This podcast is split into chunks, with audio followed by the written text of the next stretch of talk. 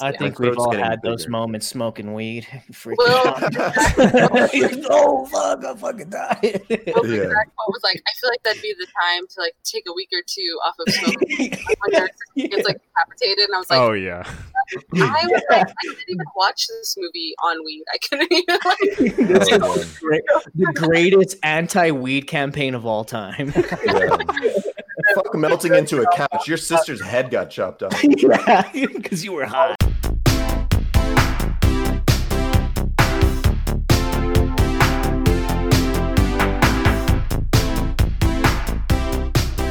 Hello, fellow fumblers, and welcome to another episode of the Film Fumblers podcast. Today, we are going to be removing, reviewing the movie Hereditary, released in 2018, written and directed by Ari Aster. So, without further ado, my name's Adrian. I'm Jay. I'm Taryn. And I'm James, but today is this very special day because it is our first guest, a lifelong friend, artist, and curator, Helen Atkins. Welcome to the show. Hi, thanks for having me. Yeah. And Will's here. And, And Will, Will. Willin is chilling. Yeah. Right there. Yeah, special episode. First uh, special guest. This is this is gonna be fun. It's gonna be a fun one. Yes. And this movie was also picked by Helen on our our last week's Marble pre-show showdown. Indeed. Um, thanks for you know doing that and inviting me to talk about Yeah. it. Yeah, it's gonna Super be fun. stoked. So yeah, Hereditary, Ari Aster. Um, I if so we if I won last week and got to pick the movie, I was totally also going to pick an Ari Aster film. His other one, Midsommar, and like that you picked this one. I'm like, okay, I get to at least talk about it a little bit, like, because we're gonna be we're gonna have to compare it. Yeah, so are we gonna are we gonna dig into both? Are we are we allowed to do that? I feel I feel So I like when think- Yeah, go ahead I ahead. think you guys should watch and review it. You should do it a little bit later. You should invite me back on because That works. yeah. Yeah. Okay. So no no Midsommar spoilers here. I almost forgot. Okay. We have these sh- we have these shots here Yeah. that uh, Yeah. can't forget about the shots. All right, so let's jump into these. Cheers, guys. Cheers.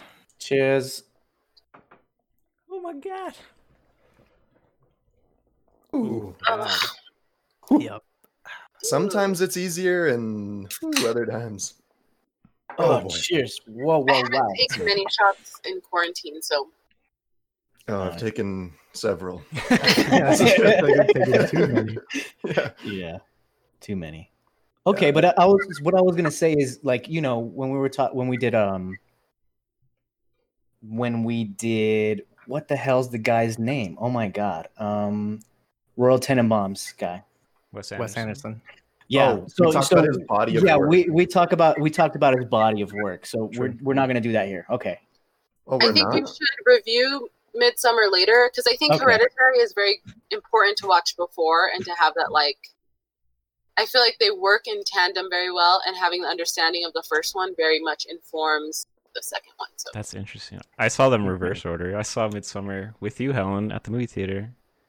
yeah, we were like 30 minutes late because we were getting Will a chicken sandwich. We thought Oh, we were, were- Yeah. pretty hungry Yeah, Um, I think so- I saw them in the order they came out. Am I the only one? I I- I watched did them that in as well. opposite order. I watched Midsommar first, and then I watched Hereditary. Yes, so man. Wow. And you too, James? This Yeah. is your first time Yeah. seeing this, right? Yeah, yeah. Has everybody man. else seen this before? Not Will. Not Will. oh Will. right, not Okay. Will. Yeah, yeah. I've seen it two and a half times. Two and a half. Two and a half. yeah, two and a half times. The, the second time I was like, I, I got halfway through. I got to the The part. very Mm, brutal scene, and then I was like, yeah, I, I've seen this movie before. I'm just gonna turn this off for now. um, I was watching it on like it was like a, a party stream thing on Twitch where they do like you can watch with like a, a Twitch streamer. Yeah. So yeah, I have to say, um, I immediately regretted like suggesting this because then I was like, oh shit, now I have to rewatch. yeah, yeah. I was dreading it. I was dreading it. yeah. So But- every time I think about Ari Aster, I think about the Reddit AMA that he had, and like the top question, the very first one was, "Is he's like, I'm Ari Aster, writer and director of Midsommar. Ask me anything." And the first one is like, "You okay?" And it's just he just replies, "No." His movies are fucked up. Like yeah. Yeah, he's a really interesting dude. Uh, he went to the college, uh, the Santa Fe Art and Design College that doesn't exist anymore. But he was there, I think, like in the early aughts, and then he moved on to AFI, which is really cool. AFI is the American Film Institute. They have like a whole, I don't know, like a ranch in California or whatever, um, where I think uh, some of this was written, or maybe some other stuff was written. But uh, yeah, he's, I I don't think he's from here, but he was around here. So that's a cool little connection. Yeah, nice. It's cool. Little New Mexico pride. New Mexico, true. yeah. Um. So James, let's take it to you. Opening thought, first view. I mean, you know how how was it for you? um, did you watch it alone? Just describe the setting. Like, did you watch it alone at night? Was your wife there with a? Were you cuddled up with the dogs? I mean, what? so I actually was watching it, and my dog Tofu was laying on the couch with me, and she fucking hated this movie. She, I, I literally, I'm gonna, I'm gonna show you guys the video. I want you to play it on stream. It's Tofu staring at the TV and being like, "What the fuck?" Something about the music I was gonna say gave yeah, her maybe- bad vibes. Gave her straight up bad vibes. But it was Yeah. it was it was fun to watch because okay, so it was really bright during the day because I watched it like immediately. You're a coward. Well, I just don't want it. Well, it gets so fucking dark so fucking late, and I'm like, "Uh, ain't nobody got time for that. But it started raining that day, so it did get dark and it did get scary and it did get spooky. So, um, Good. yeah. So the the mood was right. The mood was right, for sure. Are you um I guess this is a question to everybody. Are you guys like when it comes to horror movies, are you guys like scaredy cats? Because I 100% am. Like I'll be the first to own up to that. I, the first time I saw this, it was like halfway behind Jordan's shoulder, you know. so I, I've seen it three times now. I've seen it uh, fully, you know, unobstructed, but it does take me like a, a little bit to Mm. warm up and get comfortable. Yeah, there's a reason I watched it at eight o'clock in the morning. But when I was by myself, I'm like, yeah, I'm not doing this. Helen, what about you? How was your setting watching this? So, so like right now we watched it like I watched it like three hours ago because Yeah. I was like very much dreading watching it again. Although it is one of my favorite movies, like I, you know, it's Which actually not a lot. enjoyable. Yeah, it's not the most Yeah. enjoyable film to watch. Um, but the first time, so I went to go watch it with James's wife Jacqueline and our friend Miranda who lives out of town. And Miranda like historically likes cheesy, dumb horror movies. And I don't necessarily like horror. Like I'll watch it, but it's not like like you know, it's not something that I enjoy that much. So I was kind of like, oh yeah, I've seen commer- like I've seen stuff about this one. It seems like a good one. And I think the experience of watching it like super late in the movie theater with an Oh, yeah. audience really um, affected my viewpoint because it, I was like, I went in expecting one thing and it was totally different than what I expected. Yeah, it was very much different than like you know, like you said, Miranda really likes the stereotypical like you know paranormal activity type of horror movies, Mhm. just jump scare after jump scare. This is not that at all. Um, Yeah. And this this movie would benefit from from seeing in a theater. I think. Oh yeah, Yeah, that's, that, that's like all I was thinking, and especially like just like yeah, seeing it with the crowd, everyone kind of like oh, getting a good good shriek and like having the Mhm. chuckles after or whatever, you know. Well, there are like there are two movies where I've had like a universal experience with the audience where it's like you are like you can feel that everyone is feeling the same thing. it's like a One mushroom was- trip. Yeah, one was um, Lord of the Rings. The second one, where God, I don't know any of their names, even though I've seen it all a million times. The guy who's kind of shitty, where he like shoots the orc while he's dying. Do you know who I'm talking about? The guy who like covets the ring.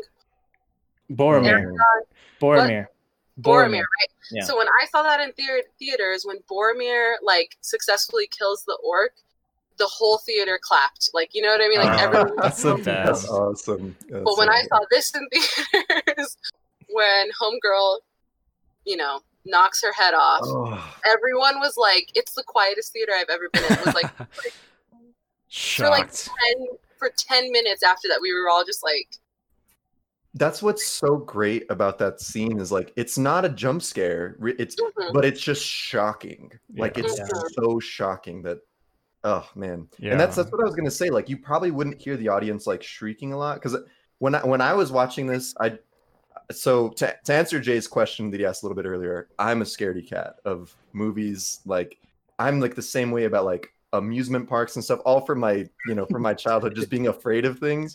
And now that I'm older, I'm trying to get more into to horror and to like go into that. So watching this, I watched this movie. I live alone. I watched it at like 8:30 at night, and I just had chills the entire time.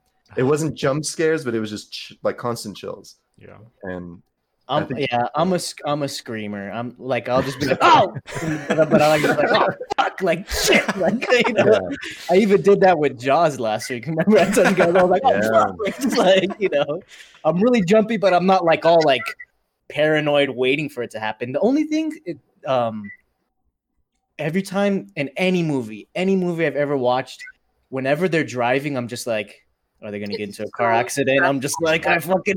That's the only thing that I'm always like, even if it's like a comedy movie, like I'm just like. They're driving. They're gonna crash. I don't know why. I always think that in the, in the back of my mind. It's so weird.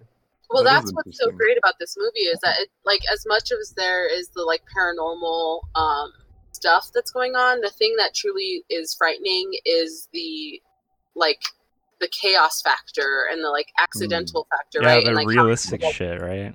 Yeah, and how that would God. seep into your relationships and how that would change you fundamentally. Like that stuff is the scariest part about this movie. Yeah, Peter's Yeah. reaction to her head getting knocked off is like the most like unsettling thing I feel like in the whole movie. It's so It is. fucked up.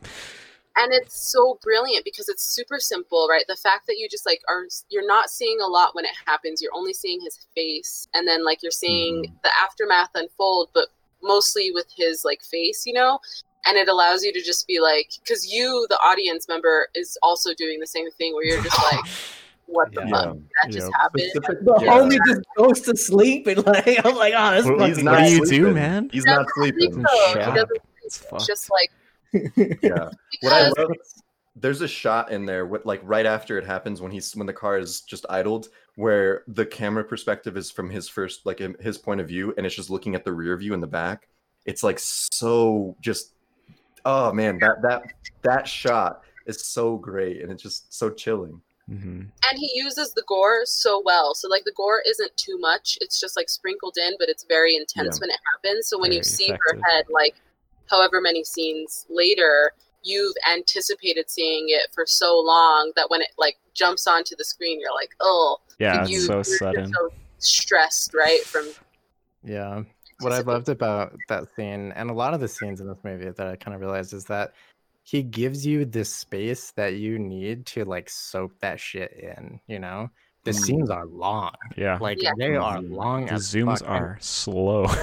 Yeah. But do you but do you feel like okay, like the first half of the movie is really long, and then the second half is like balls to the walls, like there's a ton of shit going on. Where are you think cutting Did you guys, it? In, did you guys where are feel you that? cutting it in half? Are you cutting it in half Um, like pre and post head chop? Like head no, no. I'm, I'm probably where I cut it in half is like seance when Mhm. like the Mm. like when seance is being introduced is Yeah. probably the second with part. of the- Joan? yeah, Yeah. I think.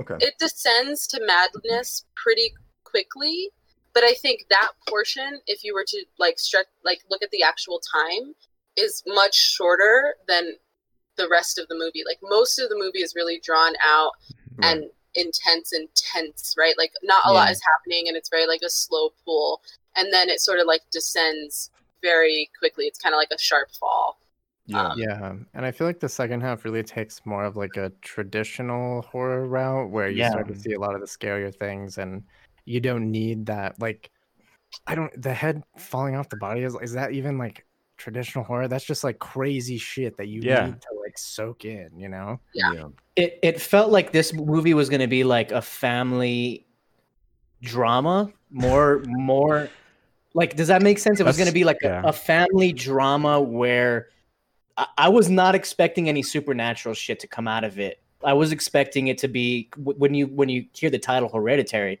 like I was Mhm. like, oh, this is going to be like some crazy like um schizophrenia. We're, we're going to get more into something very relatable and real. I was not expecting uh supernatural That's stuff. so funny because I saw a thing where it's like all the cast and crew, like they don't describe it as a horror movie; they describe it as a family drama. Yeah. Really? I yeah. remember. Well, that's the whole thing, and I think it is actually an allegory for mental illness and like the idea of like so hereditary. You Mhm. can take it as like the hereditary curse that the grandma sort of put upon the family, or you can take it as the hereditary curse that the grandma put upon the pa- family with her mental illness, right? Mm. Yeah, So and, I and do think that it teeters on the edge of like reality and. So was any of that that happened towards the end actually happening? oh, or okay, was it yeah, just Mm. the collective um, belief system of people who are de- dealing with mental illness Mhm. specifically like so the mom character annie she briefly when she's in the um, the grief support group who i think are the actual cult members at the end of the movie so Are when you she's are they? i think if you if you pay attention i think so i, I have to look back and, and Ooh, look- that would There's be some from the funeral, I think, for sure. Yeah. but- There are some from the funeral, yeah. So, but so when she's describing her her mom's life story and she's describing the illnesses, she talks about DID, which is like dissociative dissociative identity disorder, which is multiple personality disorder. It's Yeah. like a new term for it. Mhm. And then after that scene of her discussing that her mom had that, like she becomes that character where you sort of see these split versions of her where like sometimes she's pretty sane and she's just like this normal main character, but other times she's totally manic and you can't yeah. tell like what's going on. And I think the interesting thing is that when the father character who isn't biologically related, right? He's just this like married in family member. Poor When- fucking guy. I know when he dies, Poor Steve. that's when everything takes a full plunge into this paranormal world. And so I think the question is, is like, was that world real or was it just What if it's about a kid who decapitated his family by schizophrenia? Because Yeah. her brother had schizophrenia and killed himself. her brother, her dad, Oh, her mom all had these traces of Yeah. mental illness, like severe, right? So it's Uh-huh. like, what if the actual story is that all of these people were suffering from a delusion and they killed themselves? Yeah, And then Yeah. as soon as the only character who's rooted in reality is removed, it just the only thing you're seeing is that non-reality. And I oh, think so it, it was all the father was the only one that was in reality, and once he was Keeping removed, it gets rooted. fucking crazy. Yeah. Damn. yeah, and I think this That's a, I was about to ask you guys, like maybe towards the end, like, do, do you guys have any crazy ass theories or heard any crazy ass theories? But that's I'm- pretty good. That's I'm pretty. loving this one. Yeah. Yeah. That's, that's really well, I think that cool. the thing that's really interesting is when the first the seance scene where um, Annie is introducing the family, the Mm-hmm. camera switches and you're seeing her from behind and you're watching the father and the son's reaction to her, and they're kind of like, "Oh fuck, this is happening Mm. again. This bitch Yeah. is like on one another time." Like you know what I mean? And they're just Mm. kind of like. Yeah. And I think that was such an interesting thing about this movie, how it switches between like whose perspective are you watching? Because in a traditional movie, when you're you trust the perspective of the person that you're watching, that that that they're telling you the truth, that that perspective Right. is reality. Whereas this one, I think it like it shifts back and forth a lot. Right. Yeah, and and especially with Annie's character, like, because a lot of times, like you were saying, I mean, sometimes she's perfectly sane. Like the first time she she or when when she meets Joan outside of like the craft store, and Joan starts talking to her about like, oh, I met this medium, and like I talked to my Mhm. grandson. She's like completely skeptical, right? Mhm. But then, I mean, just flash forward a little, a, a- like, how long is that? Like a, a couple of weeks, maybe. Mhm. um she's she's in that position that joan was in trying to convince her family and she's now the Right. crazy person so it's Yeah. like they do a Yeah. really good job at like showing that there is some saneness to her but it's you know But there's like, really, Go what's ahead, really Jay. interesting is like so. I mean, Toni Collette's performance was incredible, right? mhm. Um, and she, I want to say that she had a little bit of practice, right? Because she was in that show. It was not on Netflix or Hulu or something. Uh, Tara, Showtime. the United States of United States Tara, of where basically she played a person who Mm. had like multiple identities. Like she Mhm. had the Interesting. disorder. Hmm. Um, but I never put the two together. So that's super interesting. I really like that that whole take though. yeah Did To anyone on- get Shelley Duvall vibes from her? No, because her acting was really good. No, she was like she was like she was like a good fired. Shelley Duvall. She was like a Good. good one, but like Oh, the boy. same the same like kind of like exaggerated face melting okay, and shit like I see that. that. Yeah, yeah. She should have she should have played the the new one in the in uh what was it? What was that movie? Doctor Sleep. Doctor Sleep. Yeah, she should have Oh. played. That'd been good. Mm, yeah. So when So I was watching this in theaters, the second scene that had everybody like was that like dream sequence where she reveals to her son that she didn't want him. Oh my god, yeah. Oh Yeah. And it wasn't the like the scary stuff. It wasn't like the ants, and it wasn't like all of that other stuff. It was when she said that everyone in the theater was like, It's the like, real shit. The real shit, yeah. When they're when they're covered in the fucking paint thinner, like I was like, what the fuck? They're sweating, and Yeah. then all of a sudden I was like, oh shit! That was the best scene in the whole movie. Yeah. Like, Yeah. That's what's I so crazy is the, The real fast stuff. cuts, like it was just fucking. It yeah. was good. The realistic stuff, like you were saying, Helen, that's like that's the fucked up things to me. Like when I watch it, I'm like, oh, I don't want to look at this. This fucking hurts. Yeah. Yeah. So Miranda had the quote of all time. So we watched it really late at night, and then we got out of the theater, and she was like, she so she was visiting from in a, from out of town, so she had to like share a room with her mom, and she got it. Oh, she boy. got out of the theater, and she was like, I don't want to go sleep next to my mom. oh no. Oh shit! She's gonna try to pull her head off. Yeah. oh man. it's really funny.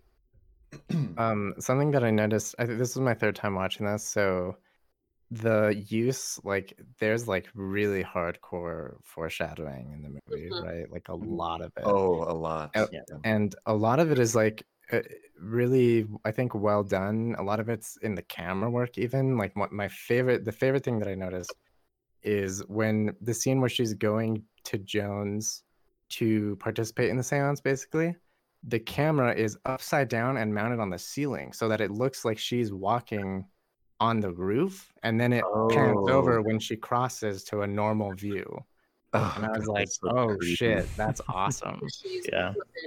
Yeah, that's interesting. That's actually one of the big criticisms I always hear about Ari Aster is that his movies are too predictable because they foreshadow that much.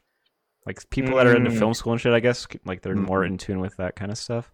They're Like, Oh, okay. his movies aren't that like they're okay, like they're pretty predictable, like that kind of thing. predictability isn't the issue. Like I think a good movie has some level of predictability because you're like along for the ride. Yeah, yeah. But this movie in Yeah. particular does that thing where like you can kind of predict what's going to happen. You know the son is the actual main character because he's the first person on the scene and he's kind of like the black sheep and you know that there's like tension between him and him and his mom and that's going to come to like a forefront. But you really don't know. Like there's the foreshadowing with the cutting of the head of the pigeon The and stuff Yeah. but you couldn't predict that yeah, yeah.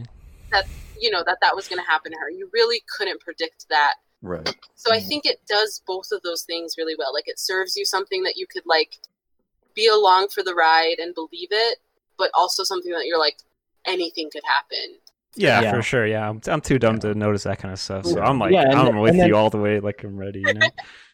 Going back to like uh Helen's conspiracy theory or whatever theory. Um, yeah, like all the symbolism like directly relates to mental health. Like every single injury in this movie is directly related to the head. Yeah. The pit, Hmm. the the crow getting his head cut off. Uh, the girl when he smashes his face on the the On the desk. Yeah. Uh, what else? When Her she mom sawing her own neck. Oh she God, the playing, wiring. just playing the fiddle. So it's all about like having the disconnect between the like you know your body and mind. But Yeah, the Right. mo- the grandma's head is cut off at the end too. yeah, yeah. Yeah, quite guys- literally the disconnect. Yeah. Whew. did you guys like think anything about the like her role as an artist in miniatures did that oh like yeah, it was really. it was it was very meta. It was I, I felt like it was Oh right. it was like Ari Aster was also playing a joke on like the way that we feel about how how he like is making us feel about the whole movie. Like it felt like he was using like these uh like I don't know, they make that kind of stuff when you're making movies and he's like Mhm. let's just add this into it so that way like I'm I'm he's he's almost like the pawn or he's almost like the king that's moving all the chess Hmm. pieces, even Yeah. like Puppet towards us as the audience. Like it's it's weird. Well, I think the grandma who is a character that you don't you don't really like engage with at all in a real Yeah. way. The I feel grandma's like Ari she Aster. is the puppeteer, right? And so Yeah, yeah. Oh, yeah so she's like setting the stage so like i think the whole process like the whole art process that she's engaging with is Mm-hmm. a metaphor for like her grandma like setting setting the stage for their reality that nobody has a say in what happens because it's already been dictated by this person who's not even there anymore you know Mm. Yeah, well, they have. Remember when? Um, what's what's the the the male's character's name? The boy. Uh, Peter. Peter. Peter. When Peter's in when Peter's in class, they're going over uh more Greek mythology. I remember the teacher asks them about like, oh, how do you feel about yeah this person's downfall? And then somebody answers the question like, well, I'd like to think that they have more control of like their actions. If they don't, then it's more tragic because they're just a Mhm. pawn in someone else's game. yeah and and, that, and and so that I can see like that the foreshadowing kind of yeah it is there. It's really right on the nose, I think. Right. Yeah. Yeah, there's But I like to stay on the foreshadowing. I mean, there's there's like foreshadowing that is a little bit more obvious. Like for example, when they're at the party and they're like cutting the walnuts to go into the cake, like that's a little bit more blatant. But the other ones about like cutting the head off of the pigeon and you know other small things like that, you don't really realize it's foreshadowing at all until Yeah, yeah. after it happens. So yeah.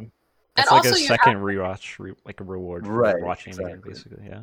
Yeah. And you have this belief when you're a moviegoer, like that the main character is going to be okay. And so the hero, yeah. you kind of think that, like, first you think Charlie is going to be okay. Like, you kind of, like, you know, you have that belief. So you're not going to predict that I- she's yeah. going to die. Yeah. I didn't And- think that she was dead, but because well, honestly, because she was such a weird little fucking thing. But I was like, she, I was like, she's obviously like the fucking freak, right? Like, I don't know. Like, it was that was like the best misdirection. Like, it was like, look at this weird ass little Mhm. kid. She's gonna be the weird one, and then it was just Yeah. like, wait a second. It was that I appreciated that. Well, wasn't there like a plot reason? Like she didn't even tell the like her mom about Peter when he was born or something. Like, Yeah. she mentions that, and that Charlie, when Charlie was born, she was like, "Okay, I'll let her come around," and then she like dug her hooks into her, and right. Well, Charlie was supposed to be Peter or something. Because don't they call Peter Charlie at the end too? Like, there's all kinds of Oh, crazy Yeah, there. he wanted Oh, Char- or the like- grandma that- wanted Charlie that- to be a boy. A boy, right. which is interesting because she has a very male name too. Like so, there's Yeah. like also Yeah. that uh, influence. this but Char- Charlie was Charlie. Hmm. Charlie is Charles. Charles was her brother that killed himself. Yeah. Remember. So that's Oh, the really? whole thing. Like, Yes. I missed that that. the mom had a son and you can infer from the so the grandma had a son it's the mom's brother and you can infer from what they're saying that like he killed himself and he was when he killed himself he accused the gra- the the grandmother of trying to put people in his body Yep. and we can throw that off as Demon. Yeah. schizophrenia but what you can see is that it was true like that that Yeah. was that Right. was what was trying to happen Yeah. and then um, Annie, the mom, inadvertently actually protected Peter for a while by removing the grandma from the like from, from his their life. life. Yeah. Mhm. But right. then, so Charlie's born, and then she starts to feel guilt. So she um, introduces the grandma to Charlie, Yeah. and so when you see the embroidery, it says Charles, right? yeah. right. and so the mom like the grandma knew that it was supposed to be a male right and Yeah. then at Mm. the end the idea is that peter dies charlie inhabits his body and charlie is the demon Yeah. Yeah. so charlie Right. is now a man who is the actual um what's his name pig Paimon. Paimon. payment Paimon. payment, hail actual Heyman. hmm Yeah. So yeah, is which is so Charlie in that context is the son Char- of the Charlie. grandma. No, is Paimon. He's he's the demon. Pay- Well, she is she is the demon But- Paimon, and I The- think I I so I she want- was born as a female and they corrected that by sacrificing peter so that charlie could become peter yeah. Does that make sense? Yeah. Inhabit. But, and we're saying body. Charlie also like as a in host- Charlie the daughter, or Charlie as in Charlie Charles the brother. So Oh, okay, this is this is where That's where it gets wild. this is where it gets crazy, but okay. I think it's very on the nose when you see the little okay. Did you guys see the little fucking uh the little things, the little thing, the little The light. the little Light. light? Yeah. I think that was a very physical representation of Paimon leaving characters' bodies to go and possess other bodies. Yeah. Right. Mhm. So so once Charlie died, Paimon left Charlie and got into Anne. So Oh, right. I think I think that Anne was so I think Anne when she's having this mental breakdown, I think she's actually still herself. And I think the moment she gets possessed is when the husband Steve is lit on fire. Because remember, she's freaking out and she thinks she's gonna get lit on fire. Right. Yeah. And then all of a sudden he burns and she's really sad for a moment and then she sinks She back gets- to herself. yeah. I But think no, she she- actually got possessed by the grandma, and then that's when, that's when she goes and does everything. Where she's like, she goes Yeah. to Peter and she's like trying to get him to kill himself. Basically. Which I think really touches in on like the fact that like her profession is making these miniature miniature things like it's setting the stage for things like Yeah. her character is being completely possessed and she's being used as the, the the person that's going to actually make these things into fruition right like her she's Yeah. not the main person she's not going to be Paimon but she's going to make it so Paimon can find a host which is her son peter Yeah. Yeah. And did you guys see like so the figure the little miniatures are based on real life, and there's one in the initial where um, Anne is breastfeeding what you presume is Charlie, yeah and then the mom, the grandma, is The trying to grandma. breastfeed Charlie. Like pulling her shirt Yeah. down, yeah. And Oh, then at so- one point, at the towards the end of the movie, she makes a miniature of Peter with his head off, which is the only one thus far that isn't rooted in something that's already happened. So Mhm. that's kind of like the the foreshadowing. Mhm. Yeah, I wanted to bring that up again because the there is you know there is scenes that happen in real life in the miniatures, or you know the reality of the movie, whatever you want to call it. And there's one that's like the grandma watching from the door frame of the parents' room while I Chills. presume they're having sex, but maybe they're not. I don't Oh, know. she's planning it. Yeah. So she's she's been planning it. waiting. She's been waiting for the male host. so did you guys? Okay, so when I didn't notice this either times, but Will brought it up, and I'm like, maybe that's what happened.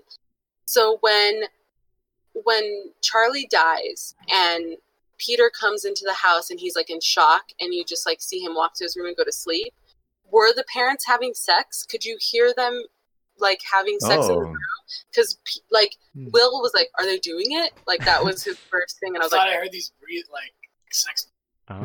really? I didn't hear Yeah, that. The only thing I heard Because- was what is it? There's like, oh, good, they're home. Like, I don't know. Yeah. All I Yeah. heard. She does so say like that, if yeah. so, I think that would tie in really interestingly to what Jay was noticing about the like That the grandma The watching, watching, Oh. see because her her death would conceive this new reality where that would usher in like this whole chaos, right? Right. Interesting. Yeah. Hmm. And uh, the, I mean, to kind of play back on James's point where, you know, he's kind of feeling that Ari Aster is doing this on purpose to play on the fact that, like, he is the puppeteer, so to speak, of the movie itself. He's playing Um, with your your heartstrings. Yeah, I liked where she's making the miniature of the the accident Oh man. and uh Steve, right, the dad. yeah. yeah, he's Steve. basically like, "What? Why the fuck are you doing this?" And she's like, "It's a perfectly neutral representation of the accident." Which I kind of felt Uh. like the scene where it happens was too. Like it really Yeah. wasn't anybody's fault necessarily. It's just like the circumstances. Oh yeah. Yeah. And did you guys catch like speaking of that, like when when Annie's talking to Joanne and she's talking about so Joanne's like, So what's your relationship like with your son? And she's like, Well, he hates me because I lit him. I tried to light him on fire. I yeah. Right. Imagine deal. imagine casually bringing that up. Right. So it's Yeah. just like a big fucking deal, and now I can never like rip, like now I can never make amends. But I honestly didn't mean to do it. Whatever. It was just an accident. And then like the the next scene is her like yelling at him at dinner for an accident that Right. he really didn't like. It wasn't his fault. It wasn't his Yeah. fault, and Yeah, her and blaming him. So it's this whole like hereditary cycle. You know what I mean? And like to just keep touching on like the the fear factor being a lot of chaos. Like just that alone, like their their conversation at the dinner table, and like it sucks because like it's again it's nobody's fault, but like you could say like, well, you know, like if maybe if you weren't getting high, you could like have been watching your sister and like or Yeah. maybe like and then he's just like, well, she didn't want to go to the party, mom. Why did she go? You know, and you're just like, it's true Got him. which pisses me off. Why did the mom make her go to that party? Like, obviously, she's very different. She's not going to fit in with that crowd at all. And not that she knows exactly what the crowd is, but they never have an EpiPen. At the funeral, they foreshadow it. Where does that have chocolate in it? Two characters say that. Both um, Annie or uh, nuts. I'm sorry. Both Annie and Steve. Like, does that have chocolate in it? We don't have her EpiPen. Yeah, why They would never they never have her EpiPen, but they're constantly hyper aware of it. And it triggers me so much that So like, they don't you feel send her that's off. kind of how we are about accidents? Like most accidents Sure. don't happen. We are kind of constantly aware that they could happen at any moment. But Does also any never prepared accident- for it. Yeah, exactly. Right. Because if they had an EpiPen, like they wouldn't have had would that have party. actually prevented them? I don't know. Like maybe it would have. Yeah, probably. She probably wouldn't have stuck her head out the window if she had been. Yeah, yeah. Yeah, he would have just gave it to her. She would done a heat bong ripping, you and she. But okay, so this is the thing is that since th- there's a theory that going back to what I was saying is that P- Paimon has always been in Charlie's body from the beginning. Yeah. I'm gonna say something kind of controversial. Uh oh. she's she's uh you know she looks she's got like cleft lip and stuff so she has like a little bit of Yeah. uh, uh deformities and She stuff so yeah so i think that that's also a play on it's not the perfect body for Paimon so it's it's even being shown on the actual actress Mm. which i think is Oh, I- you're saying like I- the demon did that to her kind Well, of thing? the demon the demon i think it's a, a, a real representation of it is not the body that he's supposed to be in so it's not Yeah. you, you get what i'm saying yeah, Yeah, Well, yeah. I think I think that if you follow the miniature where the grandma has, is breastfeeding, is trying to breastfeed Charlie, if you assume that she actually did it, you could uh, like make this connection that she planted the seed in Charlie. To yeah and i think that right, that's so what then, it is. like, anything that happens from that point is Yeah. moving her toward the direction So- of becoming. Back to so Hereditary. Paimon Paimon is going to try to kill charlie regardless Ch- Paimon knows that she's allergic to nuts so she's going to eat the nuts and everything everything is all part of Paimon's plan you know what i mean like it's all in motion That's Well, so funny. he's gonna kill he's gonna kill himself anyways himself i know it's kind of That's funny Weird, to think right? about Very because at abstract. one point he literally takes over. Uh, what's his name? Peter's body and like does fucked up things, but you're like, no, I'm gonna make her eat these nuts. it's like Yeah.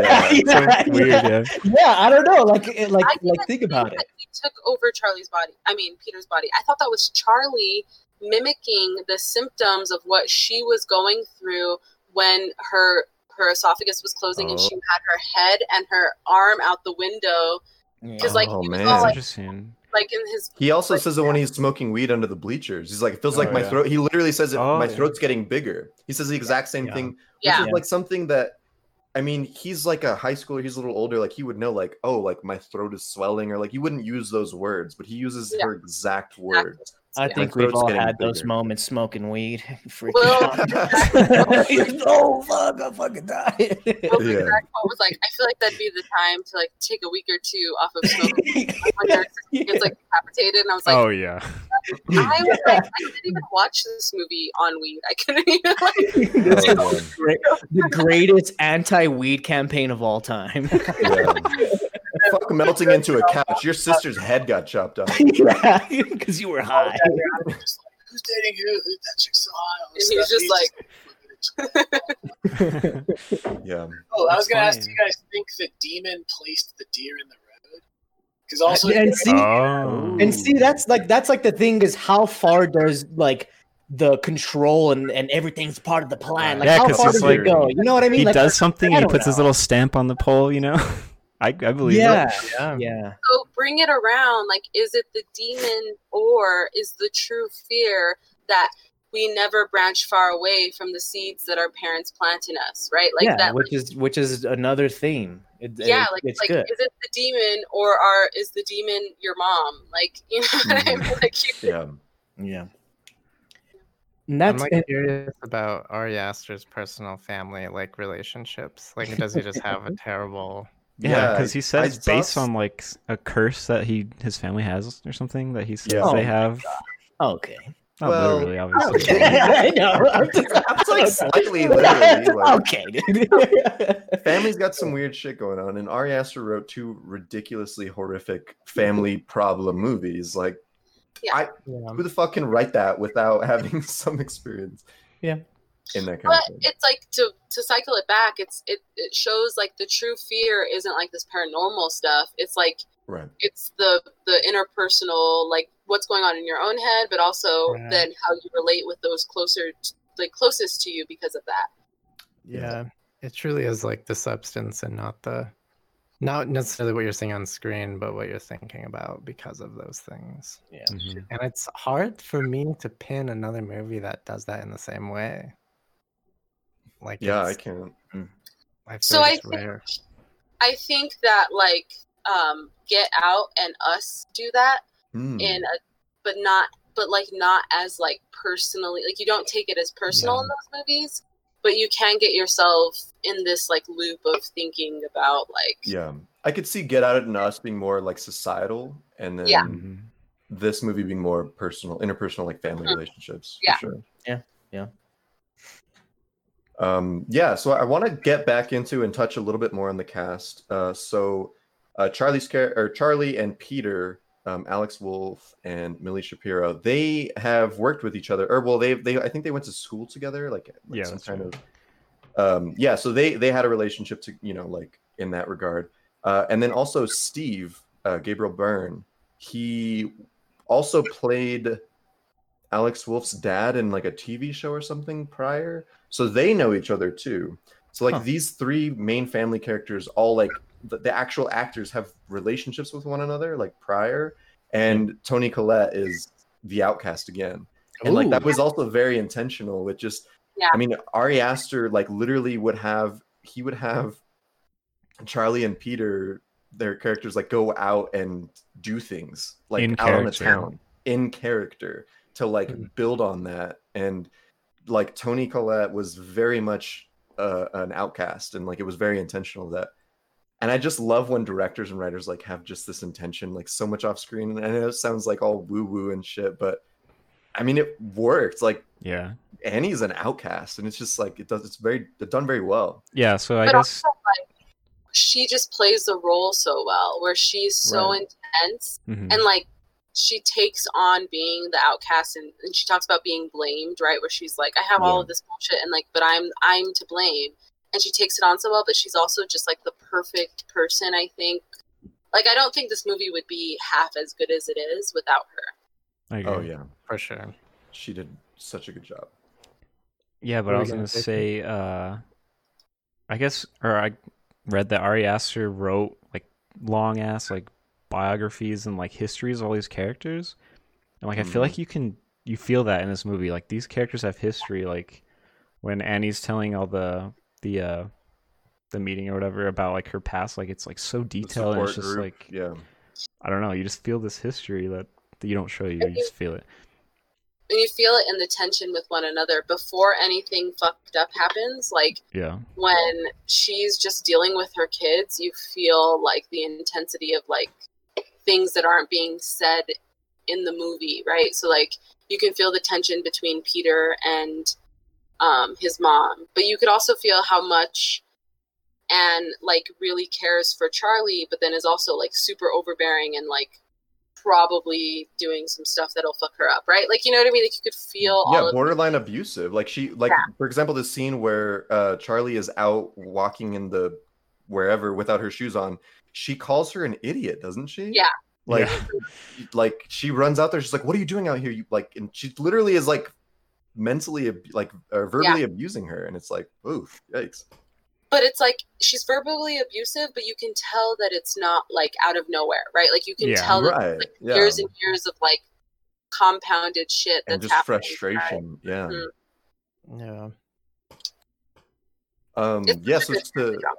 Yeah to so to stay on the stay on the cast and like to transition into the character we haven't talked about too much joan um man, like when we first meet her, just the sincerity. I think she, for me, I mean, okay, Toni Collette did a really fucking great job, but uh, Joan's character Ann Dowd, um, really fucking great performance out of her. Just Mhm. her sincerity and everything that she kind of delivers. It's so genuine, and like when you when my first watch, I'm just like, this is just a sweet lady. I could see her playing Mrs. Claus, you know, like she's just so jovial and Yeah, I thought she was gonna be like another victim. I thought she was gonna get her head chopped off or some shit. No, Didn't no, it. Helen, go ahead. no. Have you guys seen um, what's that show on Hulu about the women who are like in this like futuristic patriarchal society and they're all Handmaid's Tale. Oh, There you go. Yes, I've heard of that, but I Have haven't you guys watched it. seen it? No. So, so if you seen it. watch it, so sh- that actress plays this matriarchal, abusive character, and so Mm. like she's so much of the same character from that show that Mm. right when she was there, you were kind of like, Okay, so, if, so you were already like a little Vibes were like off. spoiled. Yeah. like, why are you grabbing on her Yeah. so hard in front of this Hobby Lobby? Like it Oh wasn't. Oh no, I was I was totally vibing with her character. I was like, this is a sweet grandma. Like I was She's lying. yeah. She's lying. Um yeah, so the dad, Steve, uh, speaking of other shows, he is the chieftain in the show Vikings in the first season. Why is he just Oh, wow. British? Yeah, it's he's, he's That what? Right? Is he not? I feel Am like he was like half the time he was British, and the other half he was just like American accent. It was maybe we're just New Mexico. I don't know. I maybe- just thought he was British, and I was like, huh, British dad. I don't know. It's weird. yeah. You're, you're right. You could have a British dad. Oh. Um, Alex Wolff, and then this is probably like after we stopped watching Disney Channel and shit like that, but he is from the Naked Brothers band. Do Yeah. you guys remember that? what is that? it's a It was, it Nickelodeon was like show. show. Yeah, That's like a post Jonas Brothers band. Yeah, Yeah. They two have been a good brothers. band, Yeah, yeah. Two brothers. Right? He Yeah, was yeah. in that or on that. I don't. It was it a show? Was it a band? It was a both? show. I don't know. both. yeah. Okay. But it's Um, about like yeah. a boy band? Yeah. Yeah, Well, just they were two like brothers. super young. They're were so like, young, dude. Twelve or something. That's yeah, weird. maybe younger. And he grew up to become, you know, ultimately Paimon. this Yeah. king of hell or whatever. Paimon. Paimon hell. So I was complaining about this during both both times that I watched this movie, but Will brought it up. So like, I think that he is the only one who is obviously like not a part of the family. Like to me, he just doesn't like. He kind of looks like his mom a little Pe- bit. are we talking He's about like- Peter? Yeah, Peter. Yeah, Okay. he looked. a He's little just different. darker. Like he looks ethnically different to me. Yeah, he looks way Yeah. different. Those Yeah. thick And ass eyebrows and Yeah. And then Will was like, well, maybe that's intentional. Like, maybe that's to show how he's kind of. Because if you think about the end of the Mm. movie, like, him and his dad are not there. They're just characters who aren't important to this whole, like, Ritual. yeah, ritual Yeah. plot, right? Like, they just don't exist anymore. So, maybe that's. Yeah, kind of like disposable shells, right? Like, Yeah. which is Right. what they need to be for Paimon to kind of have a host. Yeah. Mm-hmm. Interesting. Because I noticed that too. I like my first watch. I was just like, okay, like these characters are strange looking. Like Charlie's odd looking. Peter is even kind of odd looking. Like, and th- this does not look like a family, like at all. But I But feel maybe like it the was very mom, intentional. the mom and Charlie sometimes they look kind of alike. I think Maybe. so. It's- especially in scenes where she's very like distressed because there's like sometimes her hair is Mm. very nicely done and sometimes it's very like wild and her she hair just, kept getting wild and more wild as the movie went on. I was like, what the fuck? and I Probably- felt like when she was getting a little bit more wild like she kind of looked more like her daughter Yeah, Okay. the famous okay, like yeah. face like stretching over Yeah. hell. Yeah. Ugh. I think Ch- Charlie's the actress Millie Shapiro had like a Broadway run or something, right? She like comes from Broadway. I feel like a lot of them did when I was looking. She them. she played Is it Matilda, one? Matilda really? in the- in the Ah, Broadway, interesting. which is Nice. another like spooky, like mind reading, floating Oh yeah. child or whatever. I don't know. Spooky mind. reading. Yeah. spooky kids Shines a little bit, maybe. Yeah. Yeah. No, it's interesting. Um, yeah, I think it, something that has been coming up, and I this is just like my own personal interests lie heavily in like cinematography when it comes to movies, and so somebody was uh, maybe it's on Reddit or something had brought up the fact that like a lot of these modern movies are being underexposed, and you get this kind of more like raw image that just looks darker. And that was mm-hmm. 100% the case with this. Like, after I read that, I watched this and I just noticed, like, especially the scenes around the seance and when she's like in the walls and walking on the ceiling, like, they're very dark. They're, Dark. you yeah. know, even though like it looks like it's maybe dawn, like it's the sun is about to come up or something, but the images are super dark and bleak, right? And you have these like very dry colors almost, like uh, Yeah. it's it's a really interesting choice, especially when you compare it to Midsommar, which is Yeah.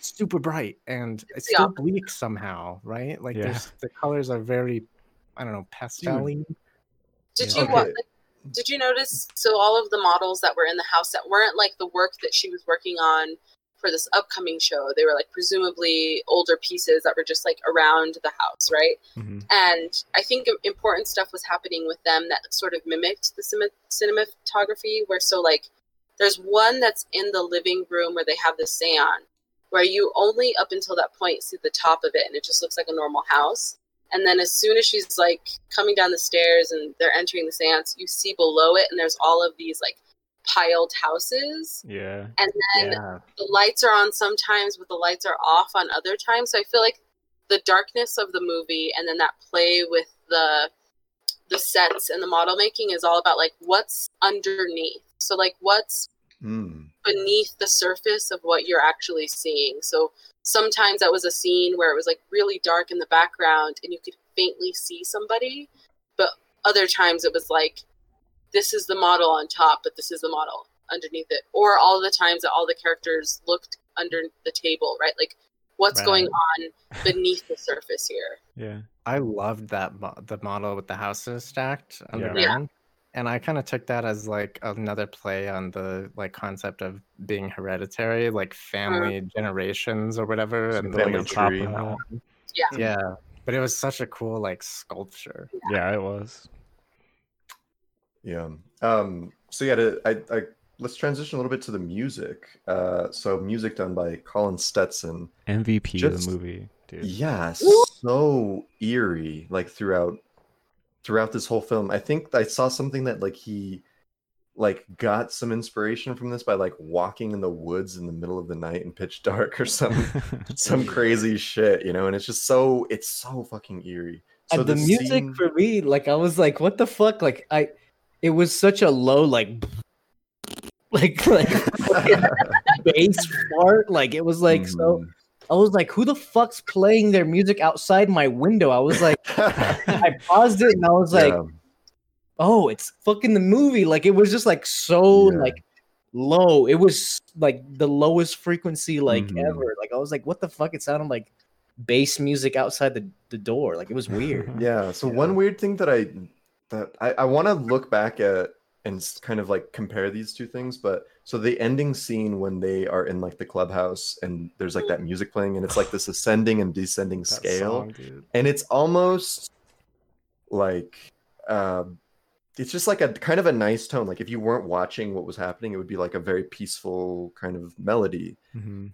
I feel like that's very similar to the scene in Midsommar where they're first being introduced to the to the uh, commune. so no i was such a similar say- ascending descending scale. I was gonna say so. The two things about the music that stood out was what you're talking about. So I thought that like the music at the end of this movie seemed very triumphant, and I think that's the same at, as at Midsommar, where there's this Yes. triumphant end. You don't have to go into more detail, but you know what I mean. Like I think they're playing on the same things, where like the most sinister part is also the most triumphant part, right? Yeah, it's like But then somebody won here. Because Yeah. yeah. think about it this way: like both movies. I mean, again, not to get too much into Midsommar, but both movies, like things went according to plan. It's just like whose plan are you following, right? Exactly. But the things went right. You know? Ari Aster's ass, Aster, ass. the thing uh, was during the like the whole scene where Charlie's about to lose her head and when she does, the music is so minimal. And I think that was so Yeah. intentional where it's like you don't need to do much right here, right? Like Yeah. there's no striking motion. Like the whole thing is like there's no striking like notes when it happens because you don't know that it happened because that would be you if you were driving the car where you're like did that just happen do i Mhm. think what just happened happened right and i thought that was such a brilliant move to like remove that whole scene is very like naked you know it's just like Yeah. peter and it's the car and it's like The foggy shit. You can't see anything. yeah you can't see what's going on you can't necessarily Right. hear so i think that was such a brilliant move to like just remove everything and to be in that character's shoes I remove was- the senses yeah and we and we talked about that a lot in our last episode of jaws where it was like less is more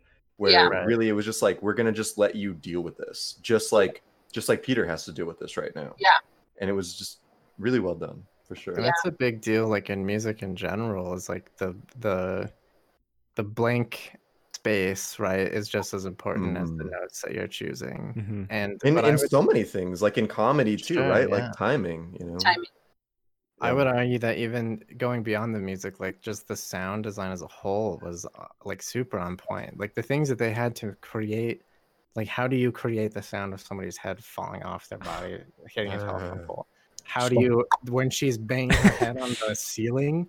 That Oh, like, that was crazy, right? Oh, 'cause The you don't piano see wire or i would argue that like some of um annie's and the mom tony's like monologues were very musical where she's like blah, blah, blah, blah, and like you know what i mean she's like rambling off and Mm. she takes pauses and then she rambles off and like it's very much like the sense that you get when you're talking to somebody who's like really not there right? Where they're just like Mm. on their own rhythm and they're just like, in that whole thing. And i They're on thought that was frequency yeah. Yeah. oh boy. God yeah the piano wires what i don't what the fuck is she cutting her head off with? Like you you the he- piano wire. you hear it first. Same thing a lot of times like they'll you'll, you'll hear something for, especially towards the end like you hear the knocking on the door and you think it's just like pounding but it's her face like Yeah. what the I, I fuck was, I was like, how the fuck did she get up there? And then it was just like, I'm up. I was like, oh, I was like, you got me. I was, I was like, okay, dude, what? It's like fucking. when the movie's more subtle and it hasn't entered that paranormal re- realm where they're first starting with the seances, a lot mm-hmm. of the time, like you see the glass move once, and then the rest of it is that you're hearing it move and you're looking at the person's reaction, Yeah. which is so opposite of the typical horror movie thing where like you see stuff fly across the room or you see stuff move and that is supposed to make you really scared where it's like you're just hearing that glass drag across the hmm. table and you're like and especially, especially the, the little. Yeah. Oh, god Oh, the, yeah, the tongue click is so eerie in the backseat of the car oof yeah. Pretty good. Chills That's a good Yeah, point. I- yeah. I think the the reactions, right? Like uh, not only in the movie but outside of the movie, especially if you watch it in the theater, the reactions are what made it.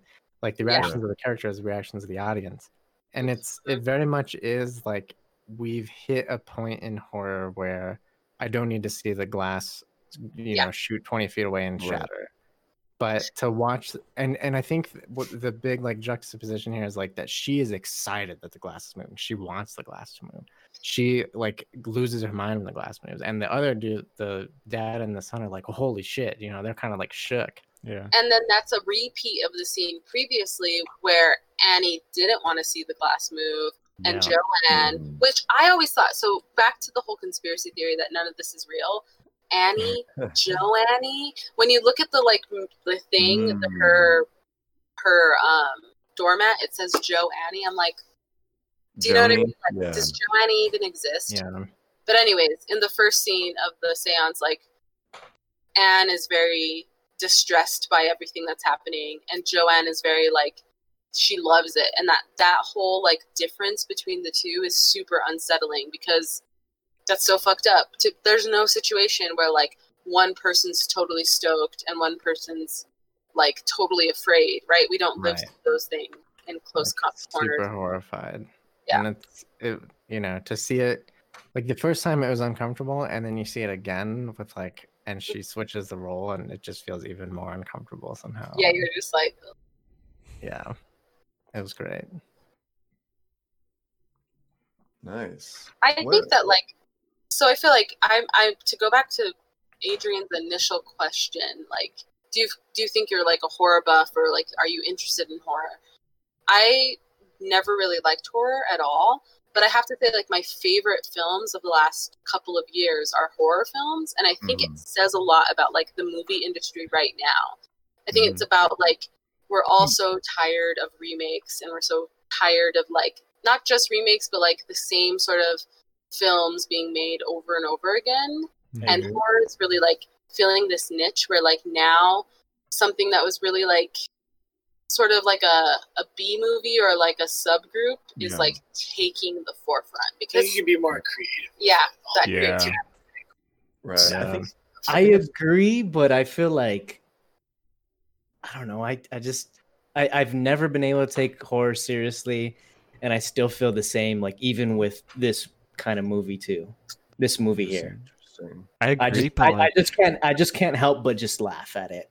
yeah, yeah, Like, but even at the end of the day, like Mhm. I, I I watch when I watch horror movies, like yeah, I'll scream here and there, but mostly I'm laughing. like yeah, honestly, I a agree. A lot of the time, a lot yeah, I'm terrified, but But- is it a horror? yeah, yeah, I don't know. Yeah, I agree, but it's like there's only certain people that I am like excited about watching their horror movies, like Ari Aster, Robert Yeah. Eggers, Jordan Peele. These movies, Yeah. they're like horror, but like not like totally horror. Like they have like other things to them, Yeah. right? They're not like But just like slasher filling- bloody bullshit. and that's and that's like where it lost me when I when I say that there's a first half of this movie and a second half of the movie. Like the first half, I was really digging because it felt slow burny, similar to something like um, what's the other slow burning movie we watched? uh, The Chili Shining? Salt. oh, Shining. Shining. It felt, it felt shining esque where you didn't know that it was you didn't know that it was supernatural just yet and then once the Mm. supernatural stuff came for me that's where i felt like it kind of lost me like i was like now it's just a horror movie again like Mm, now it's doing the things that i agree with i don't you. know like i'm just kind of lost on you know what i mean? That's how i that's how i was feeling. like i was like this is really good. I wanted that family drama like i wanted it to be like this is real. This is this is something that can happen to anyone. This is things that you know you you you can never outrun your blood you know yeah, I Yeah, feel like and once, that's where i felt like i was lost in the last. yeah, once the mom was floating around and doing all that shit, I was like, yeah, okay, like whatever. yeah, but like, yeah and that's when i was else, yeah. laughing i was like what come on that's why you guys have to review Midsommar later like respond to this because if you think about it like the slow burn is the majority of the movie and then like Yeah. the last 20 15 minutes are that like descend into non-reality and so like i still think that these movies like i think this M- Midsommar us get out are like filling this hole that we have in our culture right now for like new scripts right? original, yeah original ideas. And like i'm not even bashing this movie but i was like damn it's got it's got it. But then it just all of a sudden didn't didn't totally capitalize on what it was doing i thought it Yeah. would have been I, I think I agree with that too. Like uh, for me, you know, there was so much that I've really loved about this movie, and then once it once it got like really towards the end and towards like the, the paranormal, I was like, okay, like who the fuck is Paimon? I have to do some homework now and figure out this goddamn Yeah. plot because you know, and it's you know maybe that's a little bit away, right? But even that's always a good sign like so so yeah i'm i'm kind of bashing the latter half of the movie but at the very final scene fucking brings up a whole freaking hour of conversation you know what the fuck is actually going on which is Right. always a good thing to be said about any movie if, if it makes you go on the internet and and like what's Paimon what is this who's that you know that's always a Yeah. good thing but you know still but I think like I also think that that like you could take it or leave it. Like you could research it after that movie and you mm. could really get into what the whole curse was and what was going on with the cult or you could just not and you could still get a really interesting experience out of the movie where it was like it was mm. mostly about the family. but It i feel like if if you do that that like what you just said then it's not compelling I feel like if you if Yeah. you don't push yourself to like want to understand it, then it's not good. I, I think. See that Sure, if movie, you forget Mother? about it. What is With, it? Uh, Jennifer. Jennifer Lawrence, I know. and it was like a horror film. What is it What called? it? It's called Mother, and it's a horror film, and it's Jennifer Oh, Lawrence. So I feel like that is a movie you should watch, and I feel like it is the last twenty minutes of this movie just on repeat, where you're like, Mm. Jesus. it's really interesting. A bunch of shit's going on, but you don't know what the fuck's happening. Like you are just kind of like, I can't sit through a whole movie that's the last 20 minutes of this movie. I'm gonna tell you right now. it. Not alone. If you guys want to come over, we'll a lot watch of the movie. but I think watch it because I think it's I don't know, it's interesting. Yeah. I I want to just circle back to what Helen was saying about the uh you know the hole in the movie industry right now where we're just getting a lot of remakes and stuff like that. Like, and I'm not gonna. I mean, I'm partially going to sit here and you know uh, praise A24 yet again, but you know they the, the movies they're putting out are this niche where it's like this isn't a remake, this isn't some bullshit, this is just like some weird shit or some new shit or some Yeah. different shit.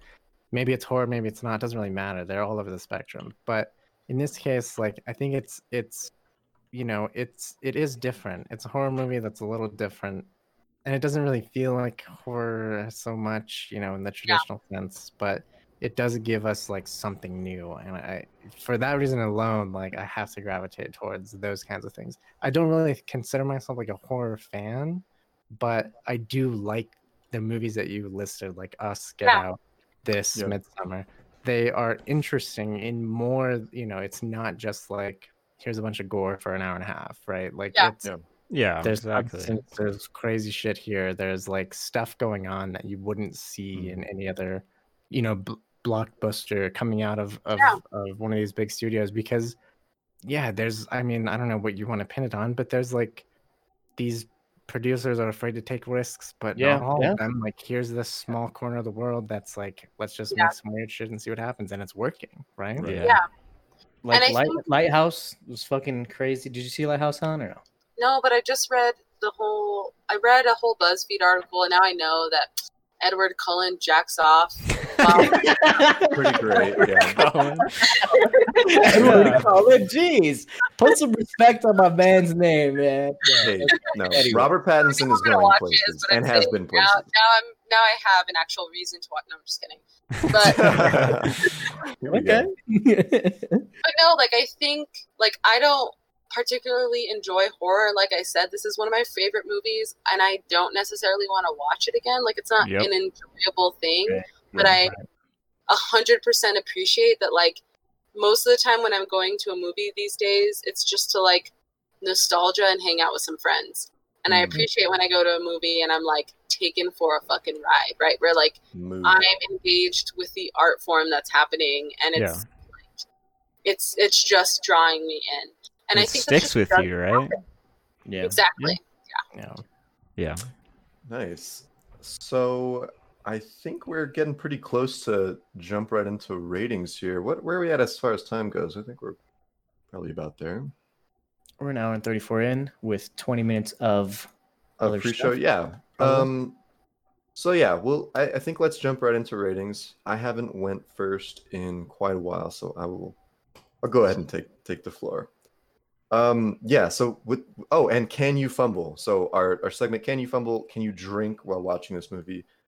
Fuck no for me. like I no, don't go anywhere near alcohol for this one. Uh, this story gets very complex. I mean, and that kind of gets into my review, which is which is both a good thing and a bad thing. We've we've talked a lot about the the evolution of horror, right? And like in the aughts, it was like, okay, let's do slashers. We could do this crazy cool special effects things. We could have these saw, you know, gore porn type things. And now we've seen that. We've seen it and it's been done. And now it's really like, tell me a story. And so with that comes a lot of complexities where it's if you want me to tell you a very deep story, you might have to do some homework after, right? Like you might have to learn about, you know, who the fuck is Paimon and where are we going with this about like the very supernatural thing. So for that, it, it it kind of took away from me where I was like, I I love Ari Aster's direction. I mean the the transitions in this movie from like the miniatures to the to the real scenes, like so much of it was so well done. The music really eerie. But for me, like a lot of times the the paranormal story was where I was getting lost, and I wanted it to be more of a family drama. But with with Helen's kind of theory about like maybe this still was just a family drama, maybe none of this actually happened, and we are dealing with like an unreliable narrator, right? And so adding that into that, you know, kind of thing, I don't know, it gets me like kind of more excited about this movie and just about like where horror is going in general. Um, because I think it's going in the complete right direction. Yeah. And I'm so excited for more that because Ari Aster's he has so many more movies to make. Super excited for for him for A24 in general. I mean, Robert Eggers like they're they're going to be doing so many more amazing things. So yeah, uh, with all of that being said, um, this movie is a nice solid 8.5 out of 10 for me. Wow. So, yeah, that's where I'm going to leave it on this one. So, Okay. who would like to go next? Do we want to go clockwise for us? I think it's counterclockwise on stream. But Jay, do you want to Sure. take it over here? So, uh, yeah, I mean, I you know, as looking at it as like as a film, right? um, it hits the the main pieces: sound, image, story. Uh, you know, these these things that kind of tie it all together, I think, are there. I do agree that there's a little bit of a disconnect in the second half, or what we're calling the second half, right? Mhm. Um, but I do think that the substance is there and it's solid and it's new and it's exciting. And uh, you know, maybe it's just like a side effect of where movies are right now that it's in this horror genre that we have to experience this. But I think what we'll find is like because of the success of these movies, relative to like the audience that's there for them, we're gonna see more movies push those boundaries. I'm hope, and this is just me like hopeful thinking here, but we're gonna see more movies push these boundaries. We're gonna get more like I'm I'm gonna call it art, like sorry, Rampage and fucking not Jurassic, I mean Jurassic World even or right. uh Jumanji, right? That shit's like okay, come on, you know. It's art dude. it's hard, dude. Jack Black, 10 out of 10. oh no. I mean, you know, it, it, it's exciting to see something new. Um, I have to give Ari Aster credit because this was his first feature length film ever. Insane. That is Crazy shit. Yeah. Crazy is insane. Uh, the music was great. Cinematography was great. A lot of these pieces were great, and I, it, you know, I can you fumble? I would say no as well. Like, n- not, you could, but I wouldn't because I would shit myself. You know. Uh, I'm gonna give it a 7.8. It's right there. It, it's a really good movie, uh, but it does lose a little bit in the second half. I even though I like the supernatural elements and the last scene and how weird it all is, it does feel a little bit disconnected. But overall, I really enjoyed this one. nice. 7.8 out of J. I'm gonna pass the torch to Helen. Sorry, you're All right. that way you can be in the middle. Two All two right. of us, one Two of and two, you, I like and it. then two of us. Okay, there we go. Helen. All right. I came in here fully prepared to give it a nine, with my only complaint being that last section. I'm giving it a fucking 10 because here's the thing. Whoa! It's ten. It's a 10 out of 10, and here's why. Wow. It has the cinematography, it has the story, it has the character development, it has everything you want from a movie. It just doesn't comfort you. And maybe we don't deserve to be comforted as Americans. Wow. Damn. Damn, this is about society. Wow. like, my complaint about it also makes me interested in further dialogue with it, right? Like, my mm-hmm. complaint about it doesn't make me mad.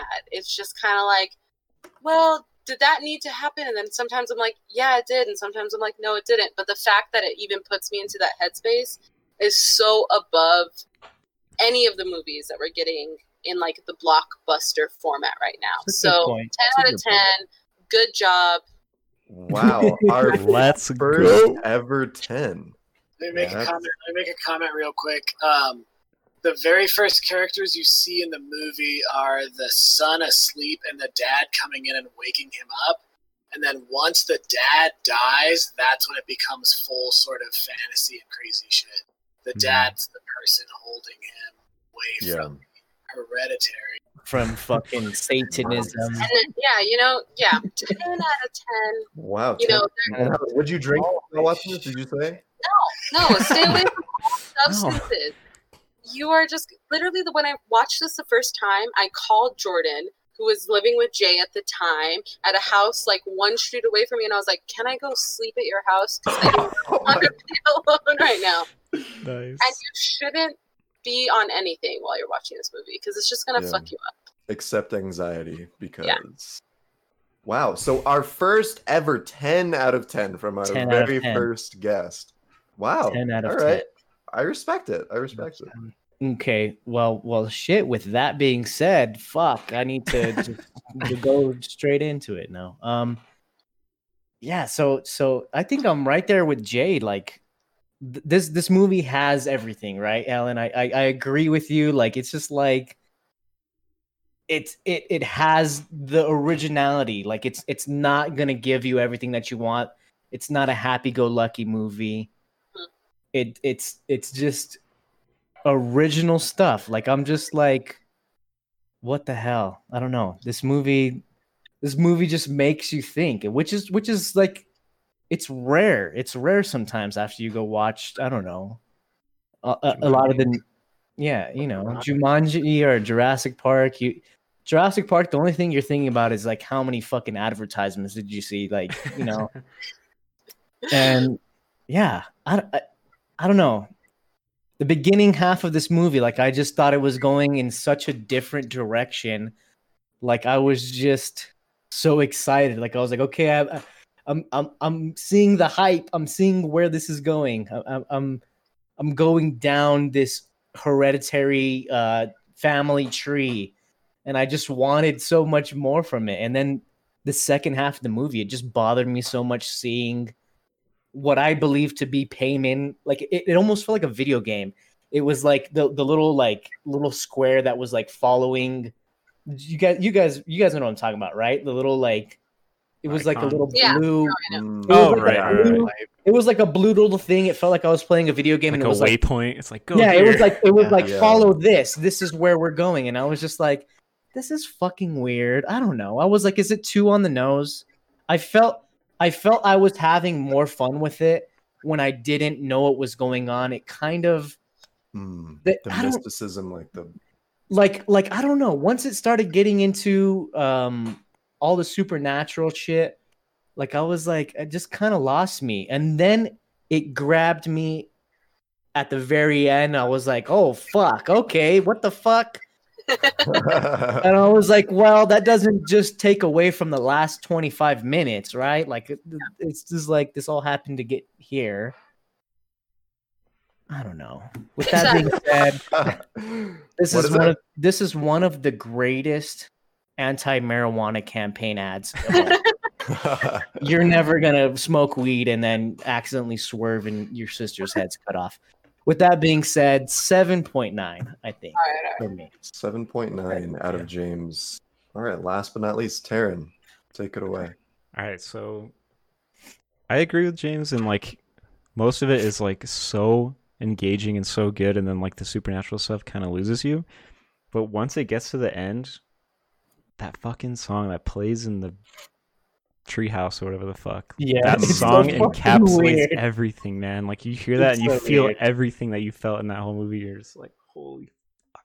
It makes your it makes you feel like you have like a hollow pit in your stomach. You're just like Yeah, you got a bad taste in your mouth. You don't know what to fucking think. It's so gross. yeah. like I said earlier, that music was the MVP for this movie to me, man. Like, God, Yeah. it carried so much. Like, not in like, as in like any, anything else was bad, but like, God, it was so fucking good. Like, Toni Collette fucking killed it. Like, all the acting was really good. I thought the slow pans, like the slow zooms, like the camera work, fucking amazing. Like everything we said earlier about all the originality and stuff. Like, this is the kind of shit I want to fucking see like all the time. Like I'm just like pump it out. Let me see more weird ass shit. And then yeah, I guess oh, let me see. What was I gonna say? The um like it's, this movie lives or like movies like this live in my head rent free you know what i'm saying like next Yeah. time every time you see a pole on the side of the road you see miniatures and stuff like that you're gonna think of this movie and you're gonna get those feelings like oh my god like fuck you're gonna feel that in your stomach Yeah. like this movie just it's really good i like it a lot and i give it a oh. 9.0 Wow. Nice. 9.0 coming out of 10. Nice. So that collectively brings us to an 8.64. Cool. So nice solid Okay. mid eight. That's respectable. Um Yo. oh, one other weird thing that I did want to mention really quick. So okay, we I, I wanted to bring this up earlier, but Alex Wolff. So the scene we talked about, like where he's doing his fucked up arm thing and he slams his face into the desk. He dislocated his jaw doing that. Oh it was God. like previously, it was I a doing it? it was pre- it was a previous injury that he's had before, but he like wanted it to be a real desk, and like the, apparently it was like a desk with like foam on the top. But he did it so fucking hard, and I was when I was watching that scene, I was like, how how hard is he slamming his face here? How are they doing this? That's like a dummy, effect. right? I Something. forgot. I something. forgot to mention that once he put on, once they had him in the fucking nose cast, I was like, yeah, he looks like that one fucking. What's that one character from the '80s? Alonzo. come on. no, you I know what what he you- looks he, he, he he's like an elephant, but he's an alien. But he's what is his, what is he? What is he? Oh, I know what you're talking about. you know what I'm talking about? Alf. Alf. Yeah. Oh, yes. Alf. That's all I kept seeing, and I was like, what the fuck? Oh, What. Helen? Helen, go ahead. Right, This is what he looks like in the in Charlie's drawings books. She has a a picture of a pigeon with a beak and a crown, and at the end of the Oh. movie, he hit the crown on, and he has that. crown Oh, on good. that's- Oh my god! All right, it's a ten. Damn. Yeah. Which The is like- imagery is is is is it's a little on the nose, no pun intended. hey, Get out of here. Um, but but I mean, it's fun. It's a fun watch, guys. It Yeah. really is. It's not. It's super stressful. I feel bad Yeah. that I rated it the lowest now. I feel No, like No. it's okay. No, you were Um, right. You were right there. You were right. Because it was close to my score. You bet. yeah, you were right. hey, we're in Oh, the man. same space. Let's go. All right, Hose. When you do Midsommar, and be back on. Yeah. All right, we would We love to have you back. Down on watch that Helen. again. Hey, Yeah. so Thank this you is being on, Helen. Yeah, this is Yeah. pretty much the end of the episode. Do you Yeah, want so to Helen- you want to plug your socials and your stuff? yeah, where can people find Yeah, more about you? So, um, my website is helenatkins.com, and my Instagram is Helen Juliet underscore art. Pretty much it. Nice. Nice. Will it. is All Will right. and Chill It. Will it and chill it. Willing Alright. and chilling. Willing and chilling.